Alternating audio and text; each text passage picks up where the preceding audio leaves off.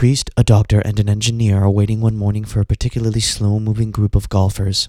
The engineer gets angry. What's with these guys? We've been waiting for 15 minutes. The doctor agrees. I know, I've never seen such ineptitude. The priest spots the greenskeeper approaching. Hey, greenskeeper, what's with that group ahead of us? They're rather slow, aren't they? George, the greenskeeper, replies, Oh, yes, that's a group of blind firefighters. They lost their sight while saving our club last year, so we let them play here any time, free of charge. The priest gets emotional. That's so sad. I will think of a special prayer for them tonight. The doctor, good idea, and I'm going to contact my eye doctor buddy to see if there's anything he can do for them. And then engineer says, Why can't these guys play at night?